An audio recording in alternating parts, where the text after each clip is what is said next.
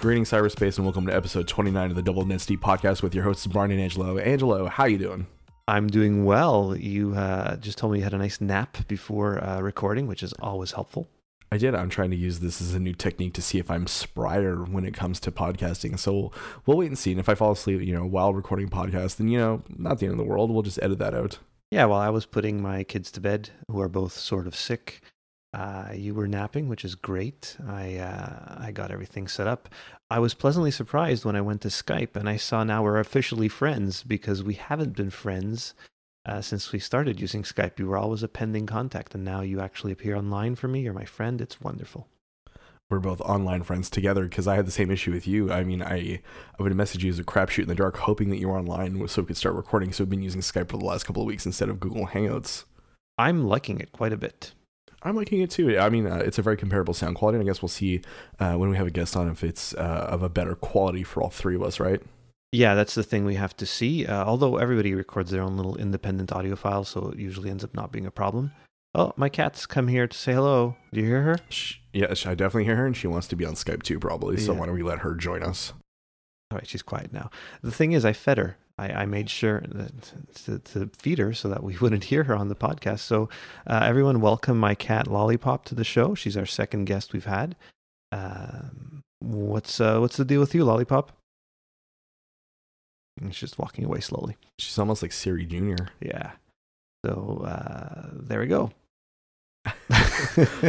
Um, so the first topic this week is something that is uh, sort of like a follow up, but also like a continual conversation that we both have, right? So the idea of security, password strength, things like that. So a couple of episodes ago, I challenged everyone to uh, try and break into Angelo's uh, personal files and personal profiles, and that, of course, uh, did not happen because you practice good password health, but not everyone does. Yeah, the article you sent me is um, a, some research done by LastPass, which is one of the preferred uh, password managers among uh, the bunch that are out there. It's, it usually comes down to LastPass and 1Password.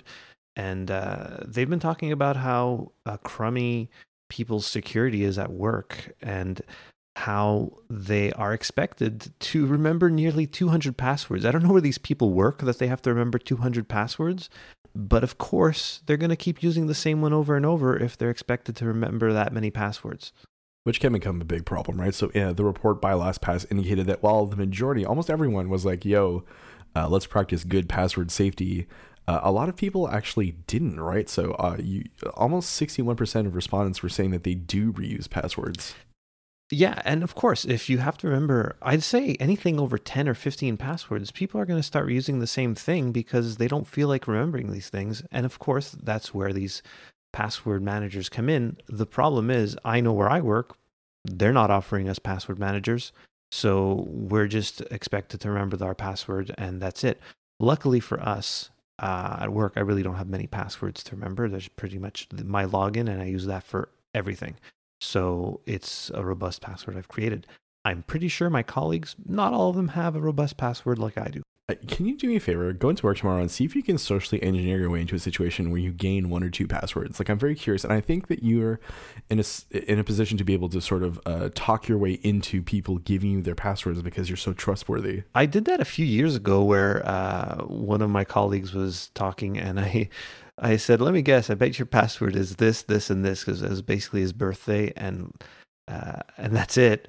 And he just walked away downtrodden and went back and changed his password because I had guessed it. So it was it was pretty funny to to see that happen. This was a good. Oh my god, I've been working there so long now. It was at least ten years ago. But yeah, I guessed his password. And back then, uh, 10 years ago, passwords really, people weren't thinking about it as much as they do now, where it's, they've become even more of a part of our lives. So yeah, his password was basically his birthday.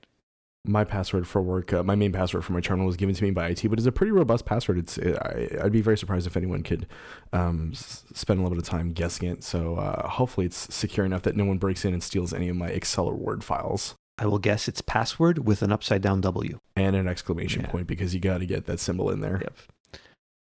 Another interesting part about the uh, the LastPass uh, I don't want to say if it's an expose or sort of like a dossier, I guess, is that they uh, estimate that we spend about a half hour a month entering login credentials uh, in our different day to day iterations, which I thought was very interesting. I could see how that could add up, uh, especially if you have long passwords. All my passwords, like I've said, have, are pretty long. So if I had, had to enter those by uh, hand every single time instead of just using uh, either Touch ID on my iPhone or autofills with uh, my uh, iCloud keychain, then it would be pretty annoying that I'd have to do that, considering all my passwords are at least like 16 characters long so uh, needless to say that like yeah you and i as we've discussed multiple times are pretty safe in terms of uh, password protection. Once again this is our psa moment of the episode where we suggest that you take inventory of the passwords you use in your day-to-day life and see if you can sort of improve or change them right? Because regular rotation of passwords is very important. This is also not an invitation for you to hack us. Thank you.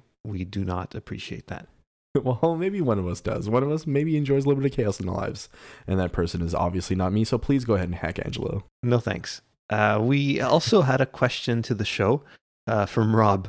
Now, this question, for, before I say the question, it also brought up a funny thought. Is the questions always come from Rob? So what if he's both our only guest and our only listener? I want to be comforted by your download stats to suggest that that is not true, and uh, texts I've received from friends suggest that they're listening. So uh, we do not exist in a Rob vacuum, though maybe we are just a turtle on top of a planet inside of Rob's mind. On top of another turtle? On top of two turtles, let's be honest. So, okay, let's go on to the next question he asked. And so, Rob's question for me was Is there an Apple product that I would never purchase? Now, the easy uh, cop out answer is Beats headphones. The, the, the, the, reason I say it's a cop out answer is it doesn't it's not an, technically I guess an Apple product.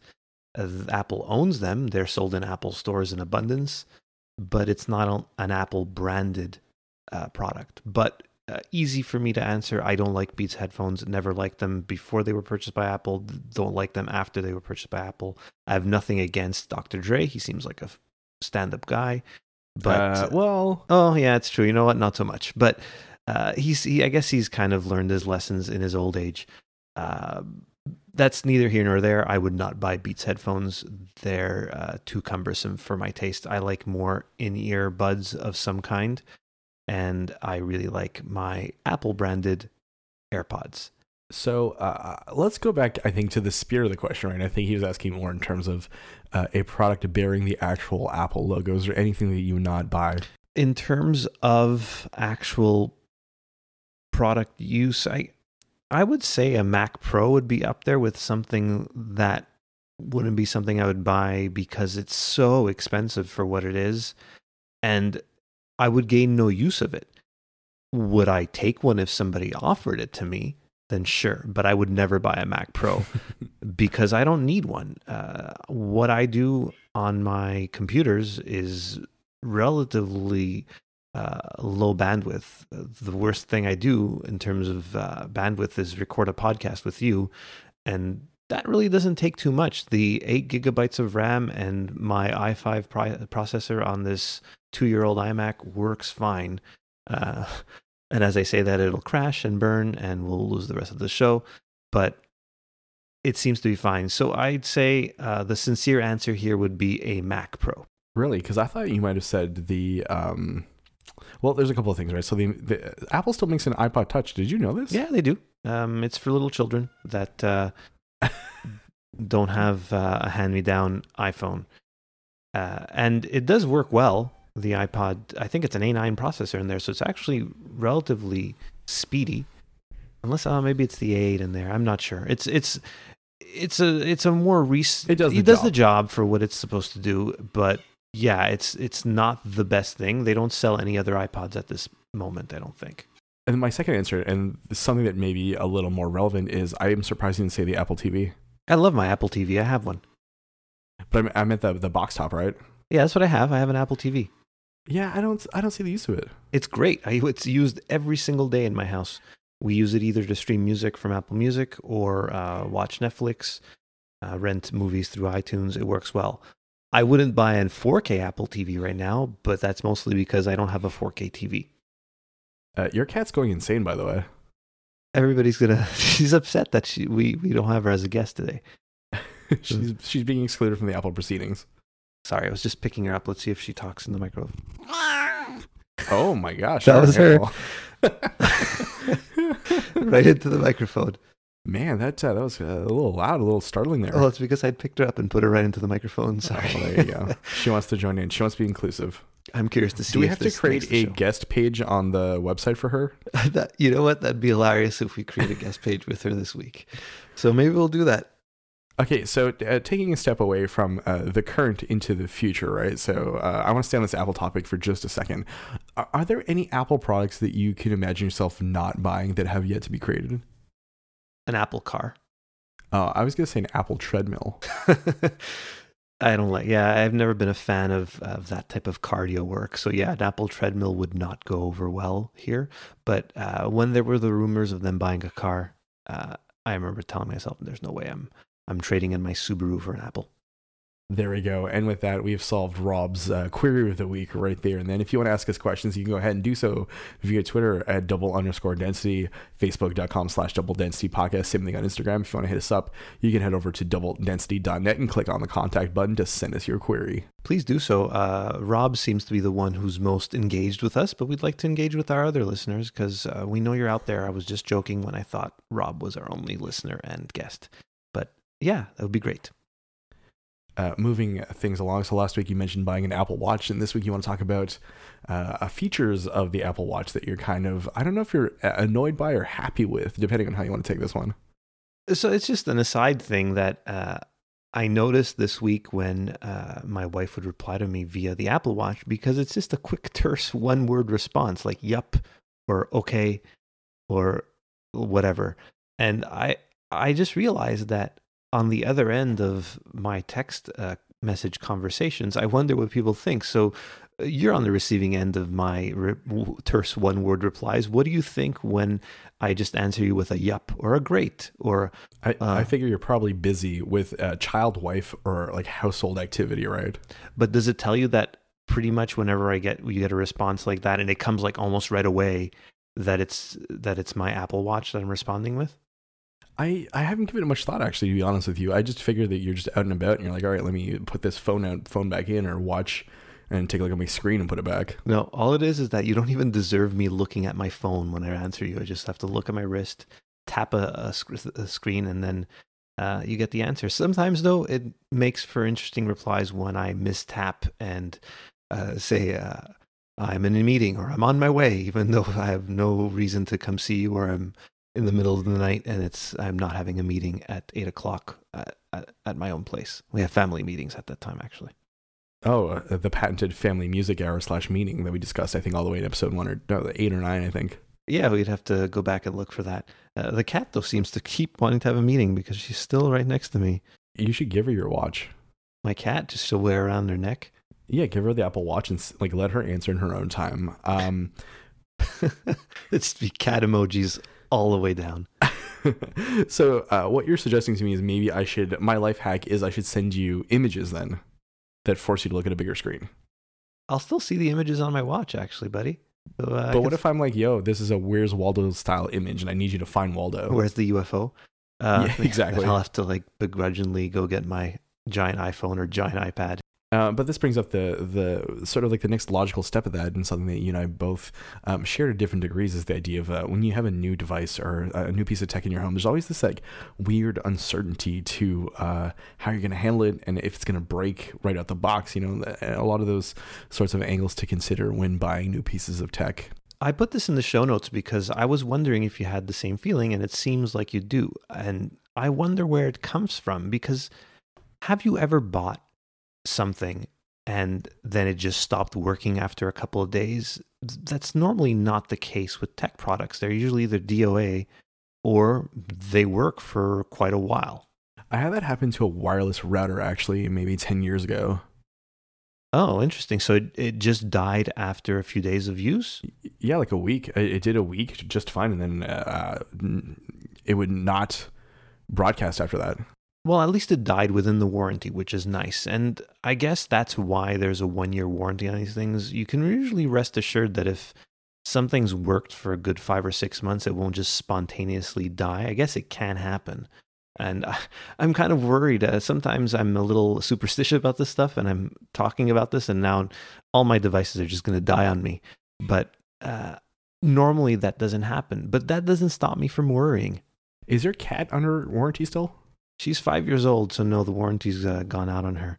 Uh, but now she's trying to attack the wires under my desk. Uh, hold on while I go get a pillow and try to push her away quietly and gently. Sounds good. Due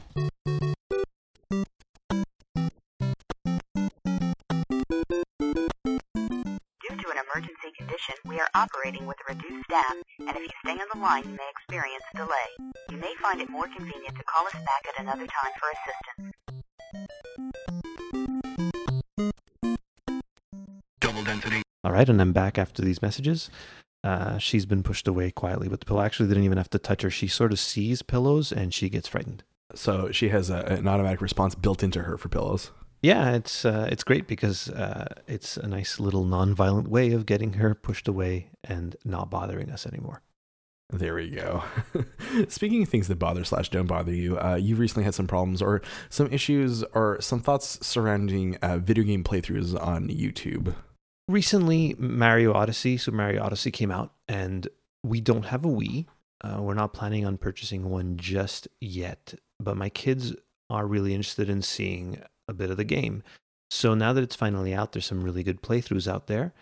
And I wanted to find something that they could watch. Now, they've exhausted the ones on the longer videos on the Nintendo channel because I trust the Nintendo channel. I, am not too worried about there being any uh, bizarre content on there. They can just watch the Mario uh, game being played with some relatively family friendly commentary in the background. My kids are four and eight. I don't really want them uh, watching PewDiePie videos and um, I found a six-hour video from Polygon, and I had them watch, uh, I guess, about half an hour of that, and I put it on mute because they were they weren't really swearing too much or anything, but some of the stuff they were saying was kind of inappropriate for like a four-year-old, so I decided to kind of mute it. And uh, my son was kind of happy; he still watched it, enjoyed it. He kind of yells at them to go a certain way, which he obviously doesn't get. That it's even though it's a, still a video game on a TV where he sees his dad play video games. He doesn't realize that the people playing the video game on YouTube won't actually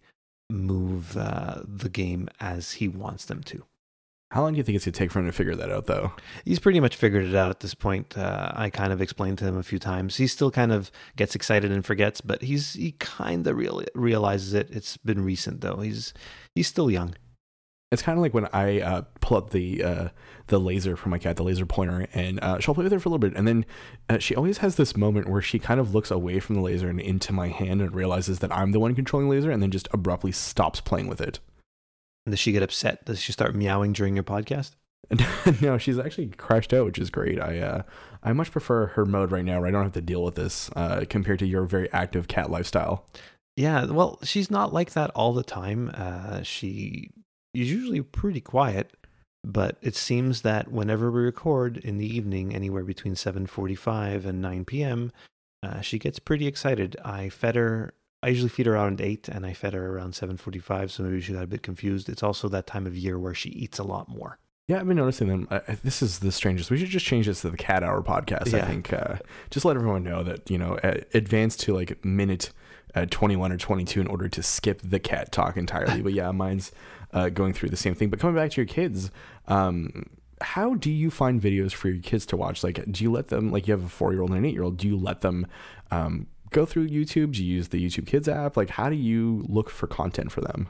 My kids do not watch YouTube without me. For the love of God, YouTube is awful, awful sometimes. And I can't let them watch it unattended.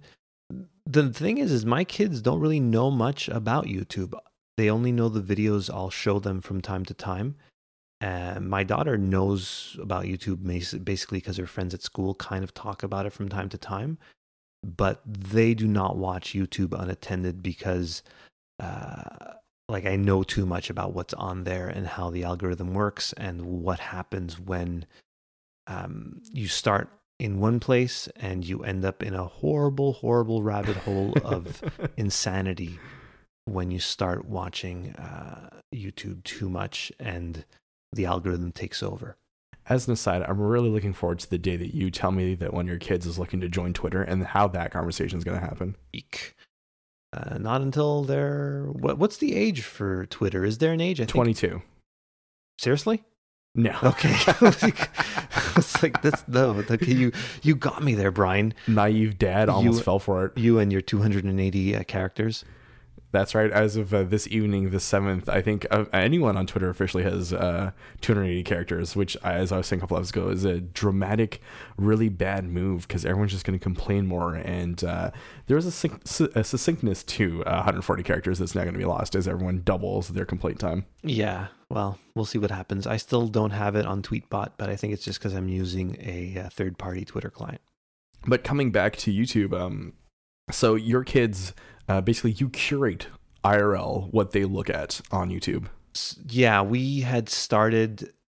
I'd started letting them watch some of those uh, toy unboxing videos on YouTube, and I stopped that pretty quick because there was one they liked. I, I think it was called Ryan's Toy Reviews or something like that. Um, it was okay. It was family friendly, but wow, the rampant consumerism in this kid's life. He has so many damn toys. And of course, people just send them all these toys because every single one of his videos gets millions of views. Uh, and that's the other thing I've noticed with kids' videos on YouTube. They have an extraordinary amount of views.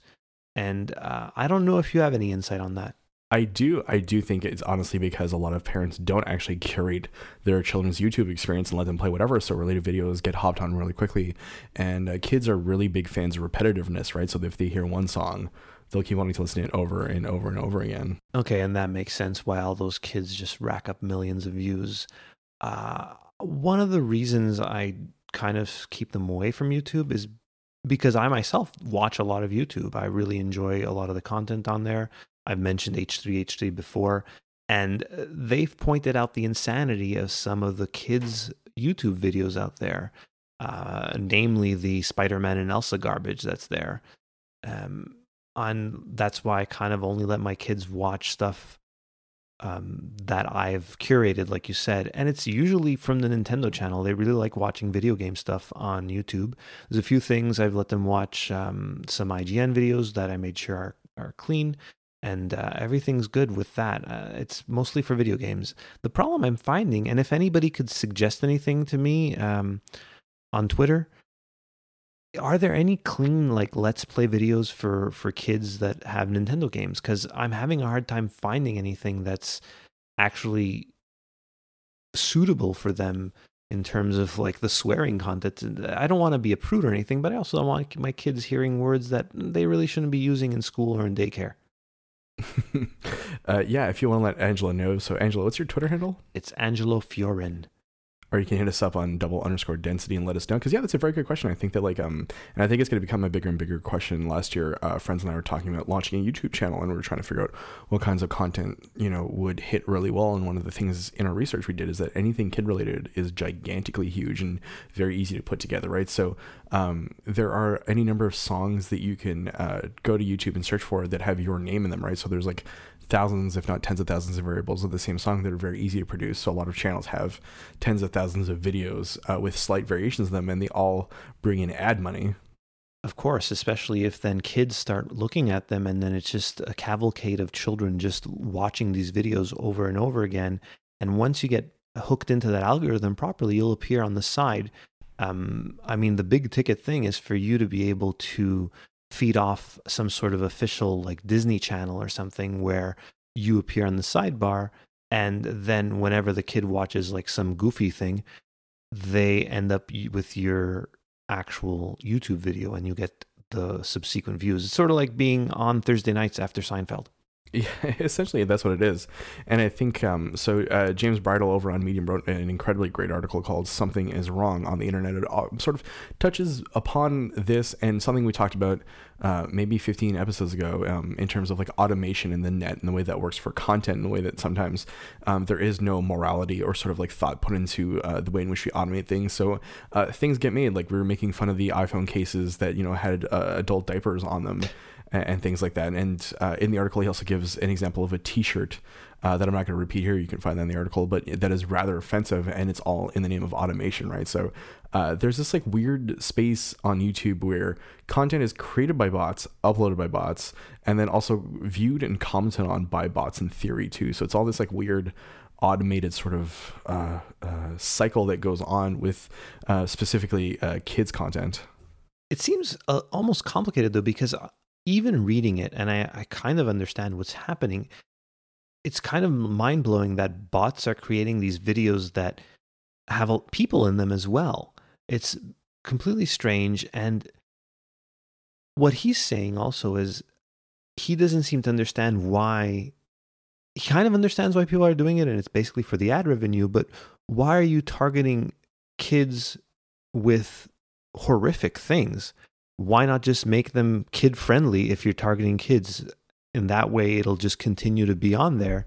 You can still like rip off Paw Patrol or Peppa Pig, but don't make it so that uh, the Paw Patrol kids are just falling off of buildings, like which is one of the um, the videos that was mentioned in a uh, uh New York Times article. I uh, I'm going to post in the show notes.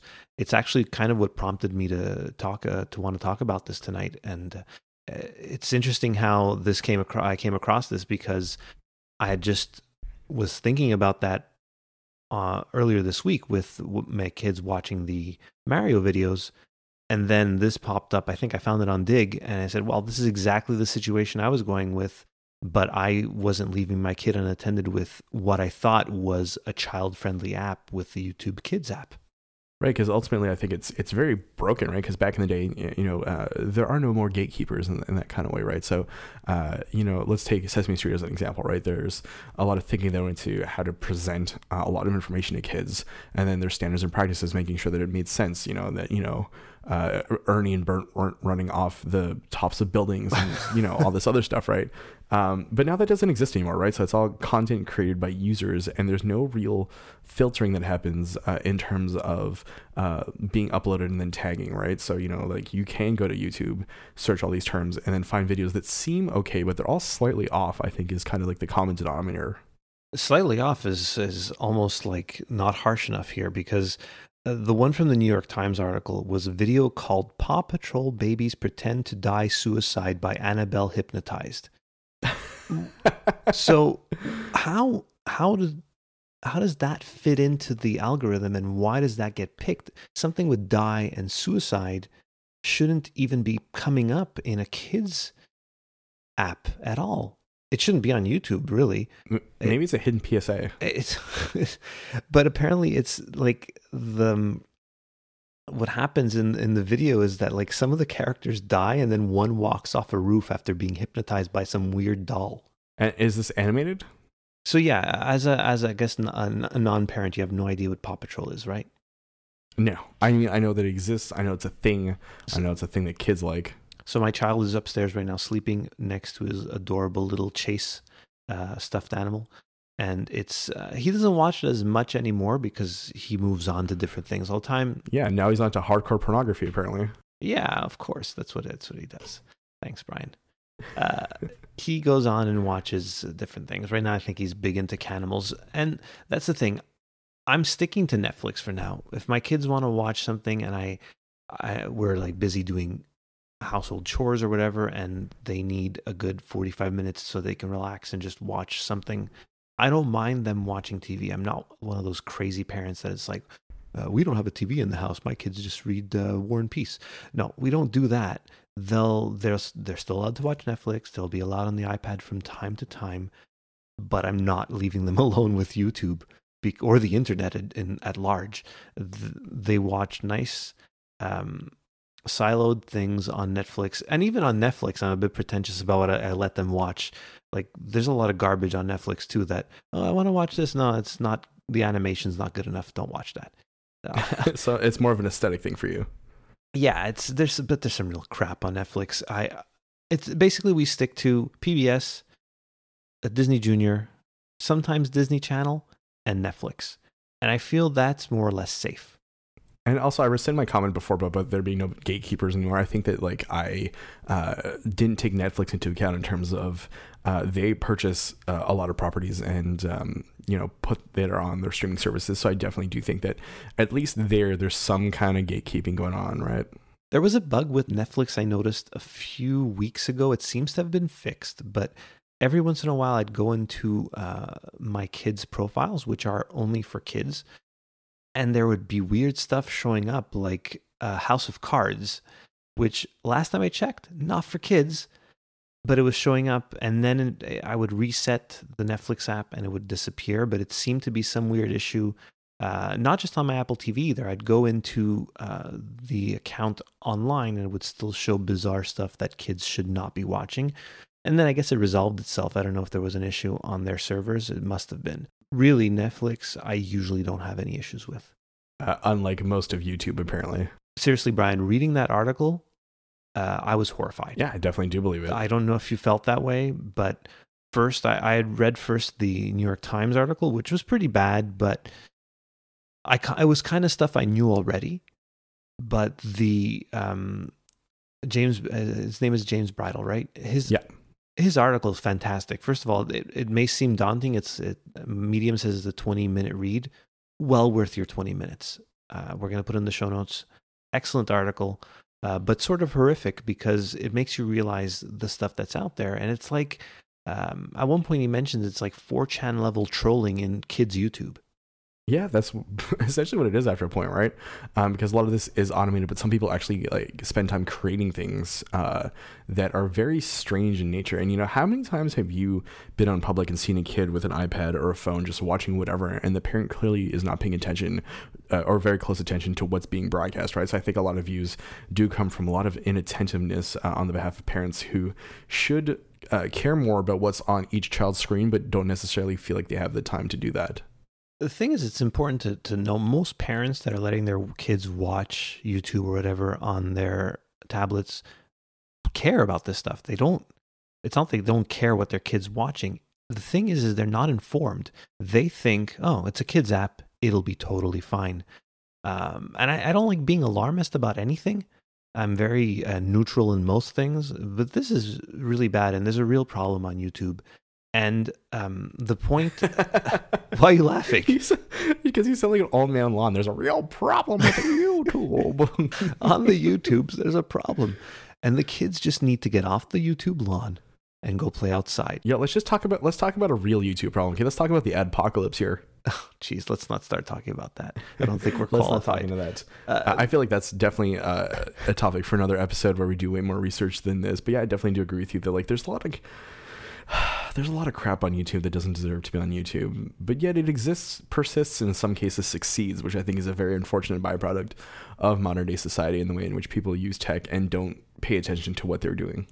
Well, the thing Bridle points out at the end is he has no idea how they can respond without shutting down the entire service and shut it down. Like just shut it all down.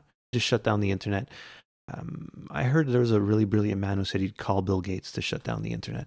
I would love to hear that phone call unfold, my friend. Uh, let's move on from tech to the paranormal. So I'm going to see you there. I'll go there now.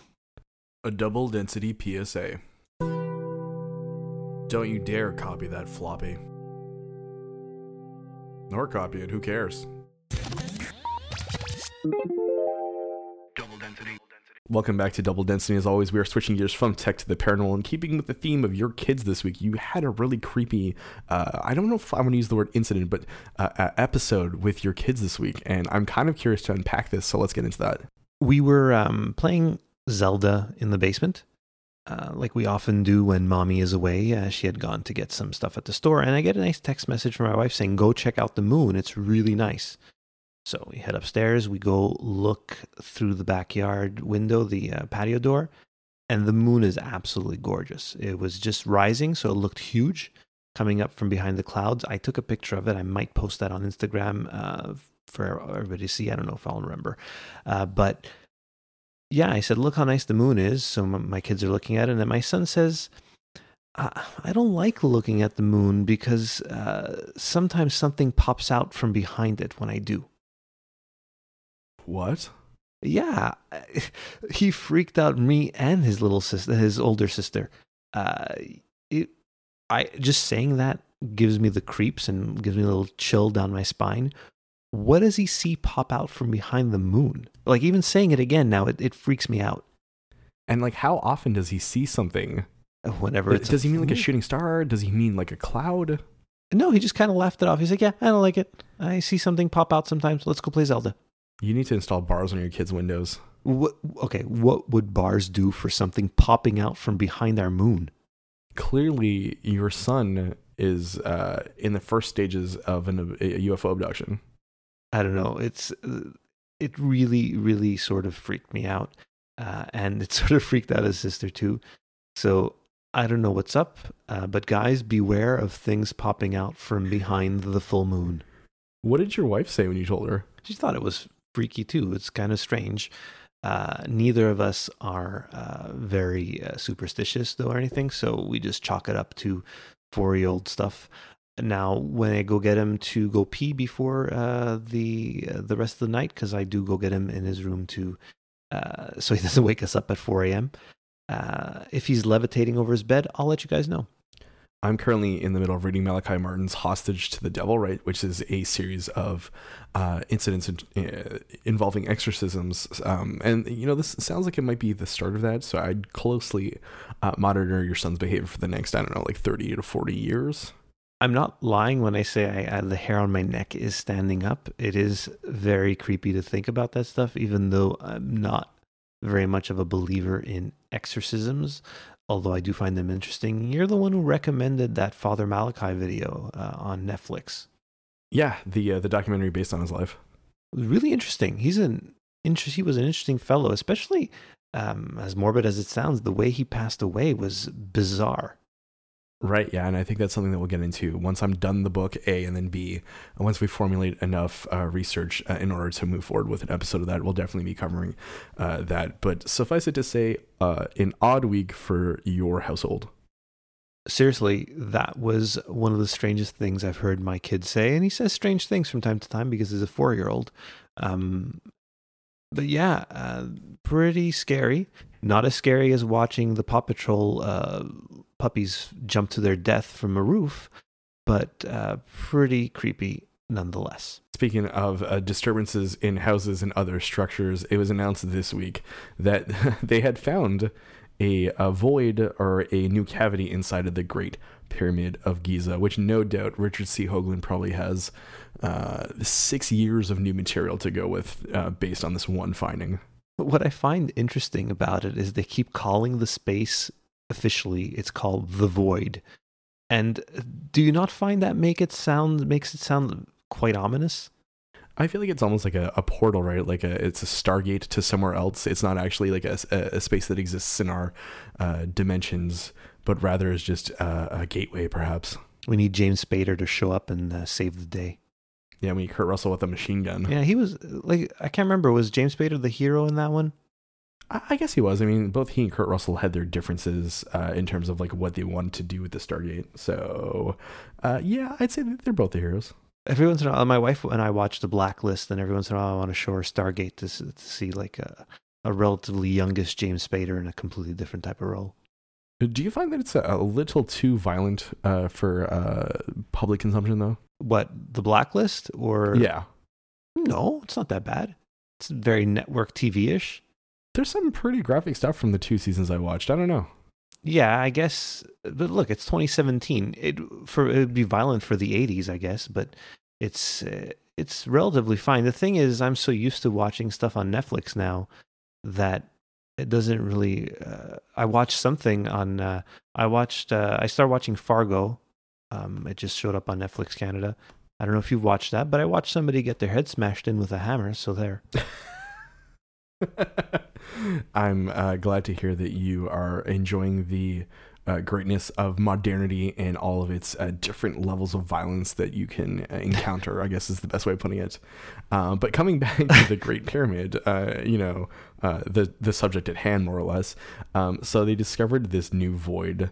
Um, that's about 150 feet long and then 26 feet tall, and they're not sure what's in it as of yet. Apparently, Yeah, it's something interesting because the the pyramid's so huge that it was only a matter of time we started finding more stuff in there. And the way they discovered it was uh, with the science.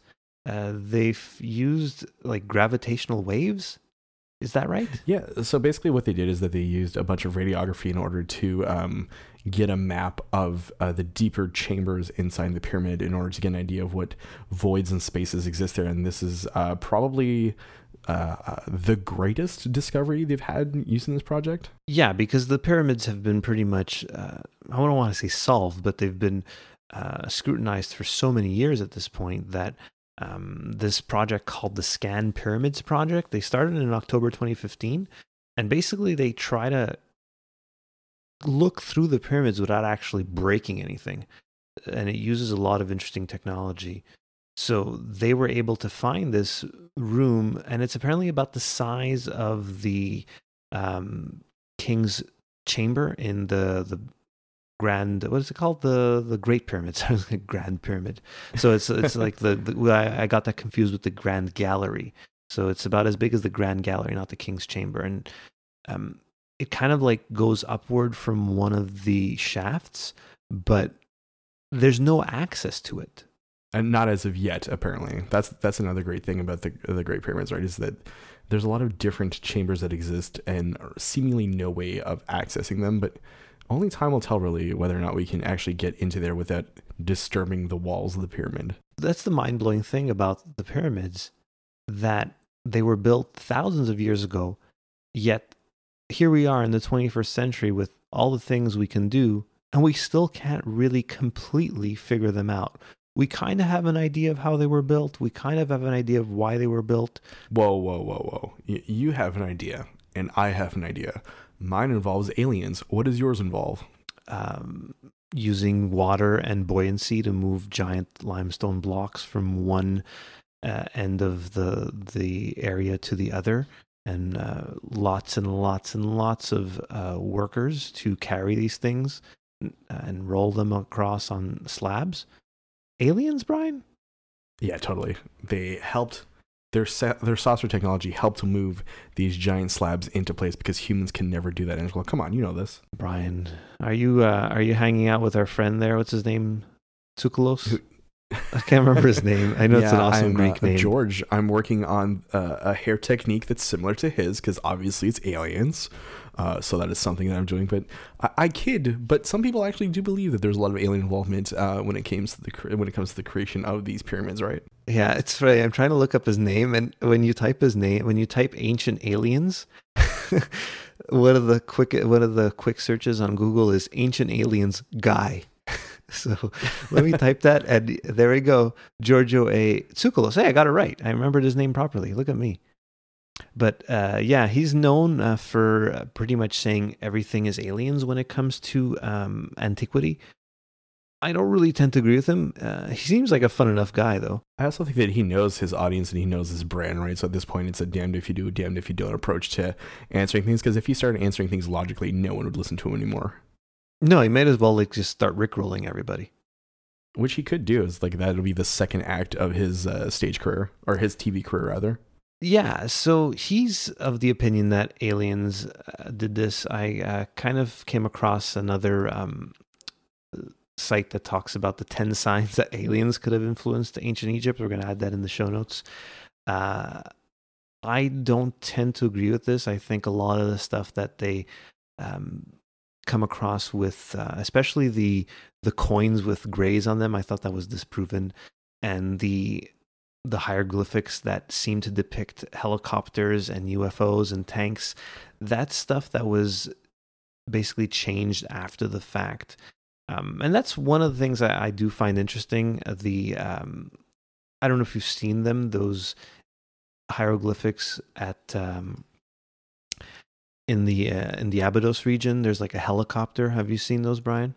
Yeah, there's one that looks like a tank. One that kind of looks like a helicopter, like a weird one with the line at the top and the tail yeah, and, and part of the conspiracy is that they uh, appropriately appear at the temple for Seti One or oh, Seti the First. Oh, very so, interesting in terms of naming and nomenclature. Yeah, so that's where it comes from. We we have the search for extraterrestrial intelligence because of the temple for Seti in Abydos, and the hieroglyphics suggest this. Though You know what I love about this show, though, is that no matter how far away we try to stray away from UFOs, we always come back to UFOs, don't we? exactly tonight's episode was really actually supposed to be more about Egypt and the curses and things like that. Yeah, but then soon enough, we're like, oh, look at these uh, alien drawings. Aren't they uh, fabulous and tie into our main uh, demographic? well, we love UFOs. Uh, th- th- that doesn't uh, diminish the fact that there's a lot of weird stuff that has happened with uh, Egyptian uh, artifacts and architecture and all that. I I was always fascinated by Egypt, even as a kid. I remember. I, I think this may have been before we were born, Brian. Not we were born. It sounded like I said we, but I mean you. Uh, oh, thanks. yeah, I went to see a exhibition at um, I guess the um, I can't think of the word now. What's the island off the island of Montreal there, where the where the where the where Expo sixty seven was that that whole area. Île Sainte-Hélène? Yeah, listen to Lynn. They they did a whole uh, thing in the '80s. There was an exhibit for Ramses II, and I begged my parents to take me there, and they took me there, and it was so interesting. Uh, I think I still have one of the booklets I bought at the gift shop, but it could have been more than 10 years old, so I don't think you were actually born yet. Or if you were, you were very, very young.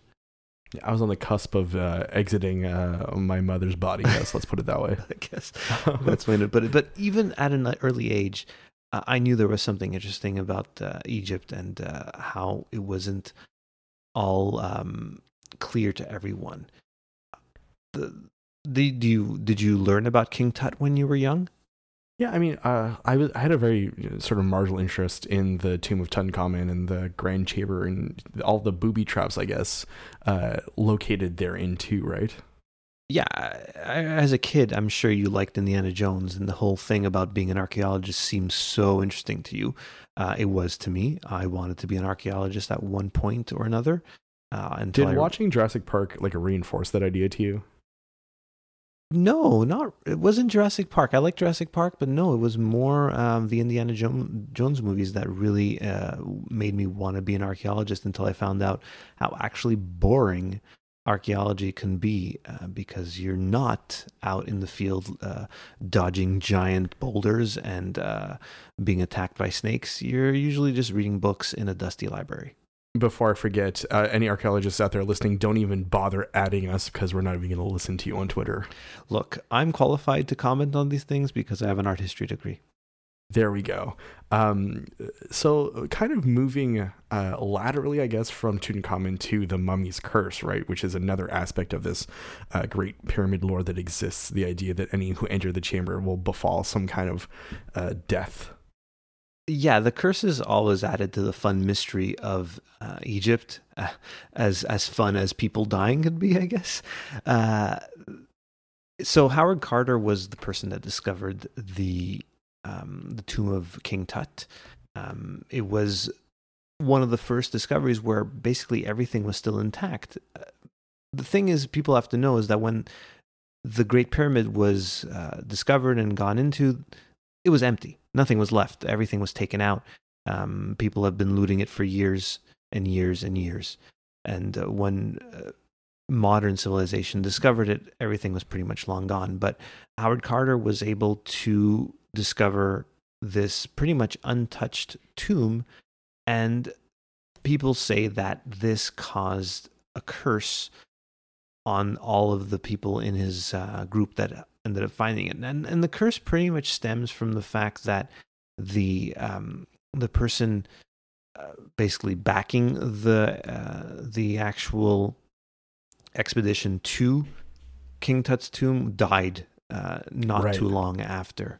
I mean, there's some websites with the kind of like the quote unquote lineage, or rather like a list of people who died. And there's a lot of people who died uh, very old. So I don't really know how I feel about this uh, mummy's curse, I guess is what they call it, right? Uh, well, including Carter himself. He died, uh, he lived like uh, many years after uh, he discovered King Tut's tomb. Uh, it comes from the fact that Lord Carnarvon. I can never pronounce his name. Carnarvon. If I say it wrong, then maybe correct us on Twitter, like everybody does. Um, he died. In that case, archaeologists, you can add us if you want about that, but not about the other stuff. No, no, no. So he died uh, not long after because he ended up like cut it, literally cutting himself, shaving, and getting an infection. That's what killed him. And he had been very ill for 20 years before that, so it wasn't a stretch for him to die. The one of the unlike Bob Marley. No, well, yeah, that's kind of sad, right? Uh, one of the funny slash horrible tidbits of the day is that Howard Carter's pet canary was swallowed by a cobra the day they found the, the tomb. so that's like an ominous start to the day. Uh, but this whole thing of the mummy's curse really apparently stems even like a hundred years before uh, Carter even uncovered Tut's, Tut's tomb because it was um, based on some weird uh, like bizarre striptease that they were doing a hundred years before in England. Uh, Egyptologist Dominic Montserrat found that there was this weird stage show where real Egyptian mummies were unwrapped, and apparently it inspired a writer to to uh, start writing uh, tales about mummies' revenge because they were desecrating these actual mummies. I think it's uh, the Mummy's Curse is such an interesting selling point, right, for the, the Great Pyramids and sort of like all of this lore uh, surrounding it. And I was thinking about how, um, and this is sort of tangentially uh, attached to this, but um, we're now in a uh, fact based reality. And what I mean by that is that, like, as early uh, or as late as the 1990s, it was hard to verify information very quickly, right? So, um, that was the last great era in which something could exist um, and you couldn't be able to sort of like verify it on the fly, right? Well, I, I remember this from the playground where kids would say, "Oh, my uncle works for Nintendo in Japan, and Super Mario Bros. Four is coming next summer," and all that stuff. You wouldn't be able to fact check anything that happened with with your friends back then because it was just all word of mouth, and there was no internet to look at that now everybody just whips out their their phones and says, "Hey, look, uh, you're wrong about this," and uh, there's no more arguing. Right. So the propagation of an idea of like the mummy's curse is so not easily uh, researchable, uh, you know, even over the last century, right? So the idea that this curse befalls uh, the members of the expedition team and uh, overtakes them in mysterious and sad ways uh, sounds like a really cool narrative, but in, in, truth, a lot of these men died in the 70s and in their 80s. So, you know, there's not a lot of definitive uh, sort of proof that this narrative does exist, but it is a fun narrative to think about, right? Yeah, and also this was in the 1920s. Uh, people died all kinds of times there. There's, there's no re like people would just die because they they would die because it was a horrible time to live. there were no, no, but seriously, you cause of death, death. yeah, you, you, like the the. I'm getting old. Maybe I'm dying here, but I can't think of the, the what's I can't think of the term. Uh, expected dying, expected living age, life expectancy. That's the word. Yeah, it was like it wasn't what it is now, and people would just, like you said, just die because they died. Uh, one of the interesting uh, theories, though, is is that it was biological in nature. So they'd open these tombs, and there would be bacteria and spores that they would breathe in and they would just die because of that. But again, this comes down to the fact that uh, Howard Carter himself lived until like 1939, uh, which is about 20 years after. So either that uh, bacteria took a hell of a long time for it to work its way through his robust system, or he just didn't die because of any sort of bacteria or curse or anything. He just died because he was old. Never thought I'd hear you describe a man's life as robust, but there we are. A quick question for you, Angelo. Sort of um, thinking about the Great Pyramid as a concept, right? Uh, what do you think is hiding in there that we have yet to see? I would hope that there would be some actually really interesting artifacts. And the, this is again, this is the second time I mention it. The art historian in me uh, would love to see some actual artifacts from the Great uh, Pyramid that were not looted and stolen the uh, paranormal nerd in me would love to find proof that, yeah, you know what? Aliens did build these things. Uh, and there we go. Uh, Von Däniken was right. So is uh, Georgios. They're all right. They know, they knew uh, aliens built those things. Do you know how much gloating would happen if that were the case, though? Oh yeah, there's that uh, that Egyptologist. They always trudge out to talk about uh, Egypt and everything. Uh, he'd have a lot of splaining to do. Richard C. Hoagland himself would be so excited by this because we all know how much of a uh, what what is the diplomatic word I want to use with regards to how he feels about Mars? He's exuberant. Uh, yeah, exuberance, but I want to say how wrong he is about that face on Mars. Uh, so he kind of needs a win. Maybe he's not wrong. You know what would be great is if in that chamber is like the plan to build the face on Mars. and it just it all ties together every uh, uh, single kind of major uh, conspiracy theory, right? Uh, government cover up, uh, face on Mars, UFOs, alien expeditions, aliens building the pyramids, the pyramids themselves. Like this is a fully formed um, conspiracy, just ripe for the plucking. Uh, all you need is the right person to bring in the equipment and start knocking down these walls. The JFK documents are in there too. Oh, for sure. The JFK, the Roswell uh, saucer itself is actually hidden in another void. Yeah, along with the mogul balloon. like, why don't we just, you know, it's a whole trophy house uh, that various governments of the world use to hide things because you can't hide things on the uh, secret moon base on the dark side of the moon because it takes so much time to get there. It's there's a maybe there's a portal in there that connects to the side of the moon. Um, it'd be great. It'd be like a para, uh, it'd be like a paranormal podcaster's dream for sure. And once again, archaeologists don't even bother adding us about this. We know that we're right, just like Georgios knows that he's right. Do you realize the name of the season where this all goes down is going to be like Ancient Aliens colon We Told You So or Ancient Aliens colon We Won? we won, yeah.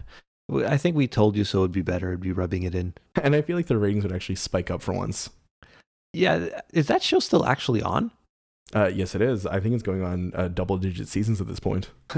wow. I I have never actually watched a full episode of Ancient Aliens. Why don't you do me a favor? Open up the YouTube Kids app and see if you can find an Ancient Aliens video that's appropriate for children. Honestly, the stuff on Ancient Aliens is way better than the stuff on kids' YouTube. So you're rating them. I like this. I like the idea that you're showing your kids uh, clips of this crazy-haired man talking about different configurations uh, of uh, pyramid chambers and why that's important to the narrative. I would much prefer them watching that than to the uh, Spider-Man and Elsa's videos um, look, going back to that, go read that article that we're going to have in the uh, in the show notes, uh, and try not to have nightmares. The YouTube Kids one or the Pyramid one, because those are two distinct uh, types of articles that we're linking to. The YouTube Kids one, the the, the Pyramid one is is a, a nice short, uh, non horrific article.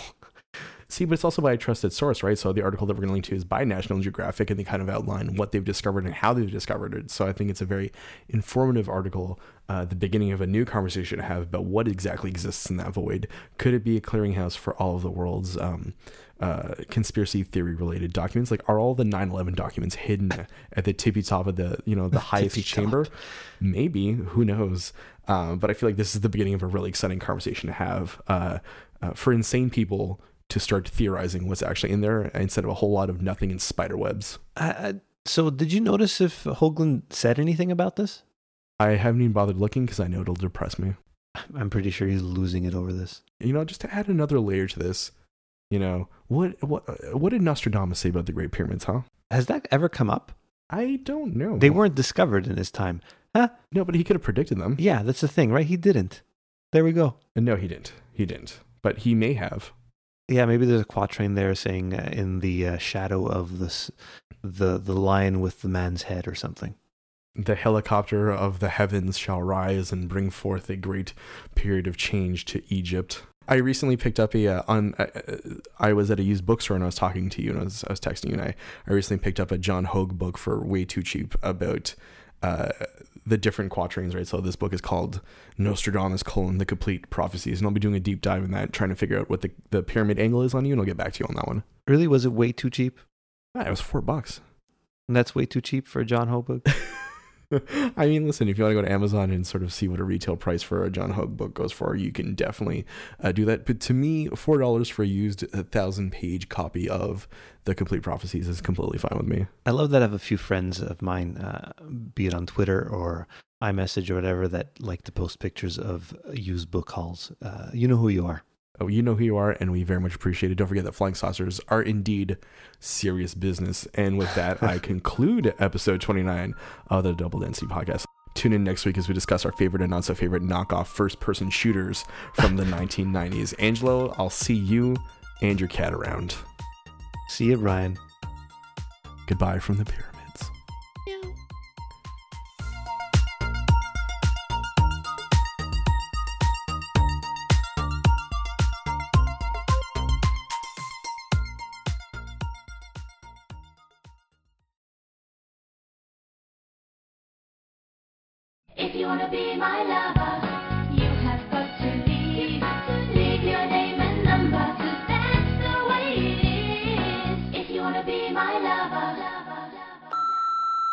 I tripped over everything. I don't know if you have any insight on that. Has that ever come up? Some of the stuff they were saying was kind of inappropriate. I tripped over everything. That's neither here nor there. And that's it. I tripped over everything. See you, Brian.